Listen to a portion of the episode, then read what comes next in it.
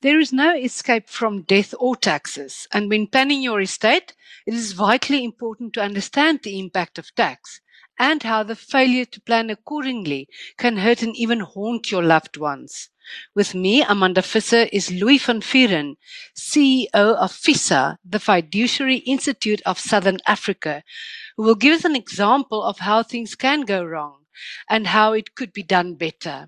Thank you, Amanda. Thank you for the opportunity. What I thought we could do today is to look at a case study. Let's take John, 46 years old, and let's say he's been married to Anne for the last 18 years. They were married out of community of property, but with the inclusion of the accrual. When they married, they recorded their commencement values as 100,000 for John and 50,000 for Anne. As you may know, or you can record commencement values in an accrual marriage. It's John's second marriage, having previously been married to Claudia for a few years, and he has two sons from this first marriage. The two sons live with him and Anne, and he has a daughter with Anne. Now, during this marriage with Anne, John's business really took off, and he's accumulated some wealth. Now, let's say he started a business with two other people. Since he got married to Anne, he owns half the shares in this business, and those shares, his half of those shares, are valued at 15 million rand now. He also owns a beach cottage valued at 2 million rand with an outstanding bond of 500,000, which he also bought after his marriage to Anne. And the purchase price of this beach house was 1 million rand. And he has a unit trust investment of 5 million. He invested 1 million in this some years ago, so there's been an increase in value of 4 million. He has life cover of 1 million, but with no beneficiary or nomination, which means it will pay into his deceased estate should he die. And he has no other liabilities apart from the 500,000 bond on the beach cottage. Let's say the family home is valued at 4 million. It was bought some years ago, but after 2001 for 2 million rand. And it's owned jointly 50-50 by John and Anne. Anne's total net estate is about 5 million, including almost 3 million rand in the unit trust investment. No life cover on her life. Importantly, in John's current will, he bequeaths half his shares in the business and the beach cottage to his three children, and the residue is bequeathed to Anne. So let's take that as a case study. It's, I think, a fairly common case study amongst people who have generated some wealth during their lives. Louisa, if John were to die today, what would the tax consequences be? Firstly, there will be estate duty. The estate duty will be on the assets that are bequeathed to the children. Now, just to refresh our memories, the assets bequeathed to the children are the shares, John's 50% shareholding in the business, and the beach cottage.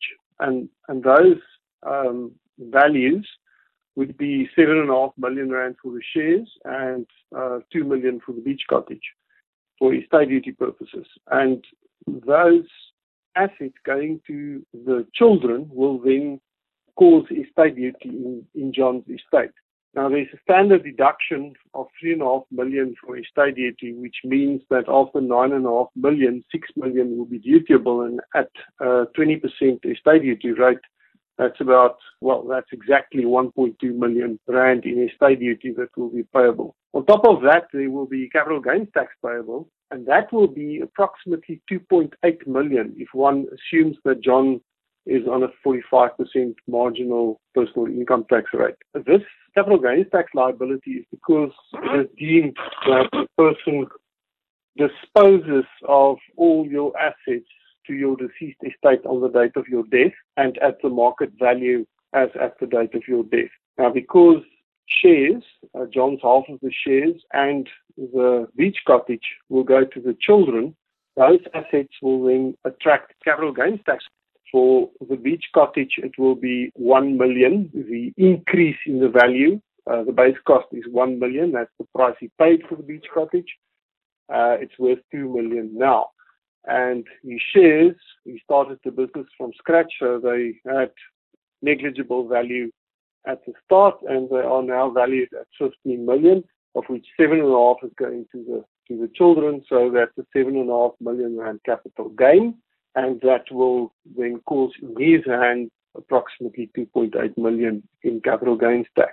There is an exclusion in the year of death of 300,000. So the first 300,000 of capital gain excluded from the capital gain, which is then 40% of which is then included in his taxable income for the year in which he dies, and at 45% tax on that, the CGT payable will be in excess of 2.8 million rand. Now, everything that goes to Anne, fortunately, will qualify for rollover relief and will not cause CGT, but there's a word of warning here, and that is that all that rollover relief does with capital gains tax on death is that it postpones the capital gains tax event. So when Anne eventually disposes of these assets, or when she dies still holding these assets, the capital gain will then be calculated from the base costs at which John acquired the assets to the market value on the date that Anne disposes of the assets, or the date that Anne dies. So it's really just a postponement of capital gains tax, the so-called rollover relief on assets that accrue to the surviving spouse at the death of the spouse who was the original owner of the assets. There's another problem in this estate, and that is that there's clearly insufficient cash. The unit trusts will have to be sold. The 1 million rand in life cover that will go to the estate will only cover liabilities and administration costs, and not even everything.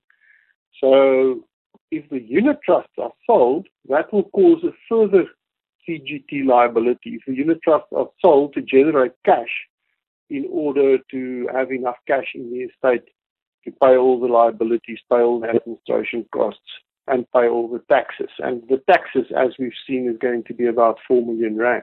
Now, if there was a buy and sell agreement in place between John and his co-shareholders in the business, and that buy and sell agreement was properly funded by life insurance, then there would be sufficient cash in the estate, because John's share in the business would then be sold to the co-shareholders for cash, and that cash would have been generated by the life insurance on his life.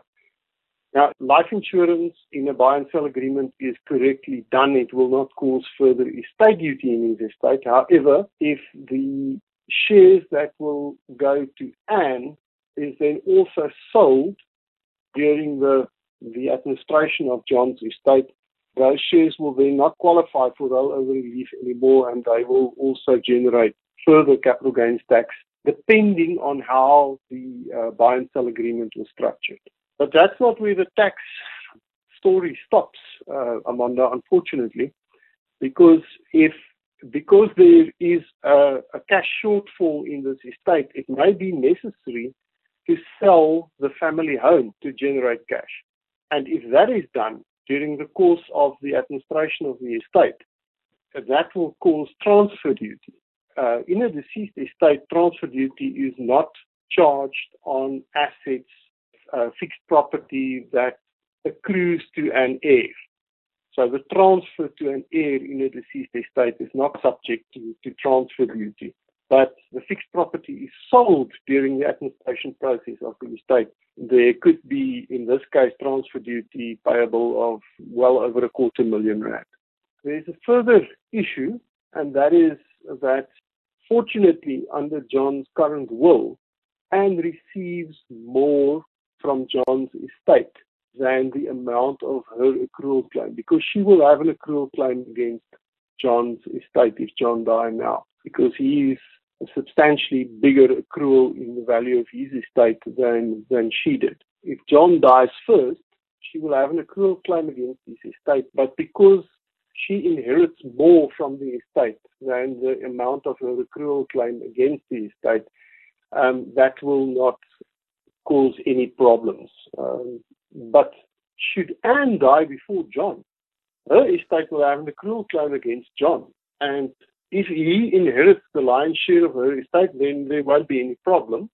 But if he does not inherit the lion's share of her estate or the whole estate, it could place him in severe financial distress, as he will have to generate cash or transfer assets to her estate. And this could trigger further CGT and possibly transfer duty. Well, that is quite clear how not planning correctly can hurt and even haunt you. But what could John have done differently? The first thing that springs to mind, Amanda, is that the beach house could have been bought in a trust. Now, that is not a magical answer to every problem, but trusts pay CGT at a higher rate than individuals. But fortunately, trusts are also, for tax purposes, treated as conduits. And any capital gain that would arise in a trust can, upon the disposal of the property from the trust, whether it's distributed to the beneficiaries or whether it is sold from the trust, that capital gain can be attributed to the beneficiaries and be taxed in their hands and not at the higher tax rate in the trust. The trust pays capital gains tax at a flat rate of 36% of the gain. Now, if the idea was to hold the beach cottage for a long time, then a trust could be a solution. If not, if the idea was to hold it for some years and then sell it again, then a trust may not be an ideal option. Secondly, before John's shares in this business increased substantially in value because the business was a success and took off, the shares in the business, let's say it's a private company, the shares in the private company could have been placed in a trust, and then the huge increase in value of the business would be in the trust and not in John's own hands and in his own estate for estate duty purposes upon death. Now, with tax legislation changing over the last number of years, there are some pitfalls here, because if you extend an interest-free loan to a trust under those circumstances, or to the company under those circumstances, there could be a donation tax implication for the lender of the money to the trust or to the company. But careful planning around that is also possible, and some of those negative points can be alleviated and avoided. He could donate some of the shares to his spouse and children while the shares still had lower values, and that could have softened the blow at death as well. The estate duty blow as a result of the shares. Could bequeath all the shares to Anne and not to his children, but that may cause other problems and will postpone the estate duty liability until Anne's death. The most important thing to my mind, what I think John needs to bear in mind, is that there is not sufficient liquidity in the estates, and there's nothing that delays the finalization of a deceased estate more than insufficient liquidity in the estate, insufficient cash. There's clearly not enough life cover on John's life, and there's no life cover on Anne's life. And there are no other sources of ready cash. One shouldn't really treat unit trusts as a ready source of cash in a deceased estate, unless it is a money market fund or an income fund or something like that, because it may not be a good time to sell, firstly, and secondly, selling those units may add to the capital gains tax liability in the estate. Amanda, by far, I think the best thing that John could have done would have been to consult a structuring and estate planning specialist, such as a good fiduciary practitioner in good time, long before he started to accumulate substantial wealth. It's never too early to start with estate planning, and proper structuring can avoid a lot of these pitfalls and a lot of these negative tax consequences that I spoke about. Thank you, Louis. Louis van Vuuren, CEO of FISA, leaves us with a very important lesson, and that is to plan properly, but never to allow the tax tail to wag the planning dog.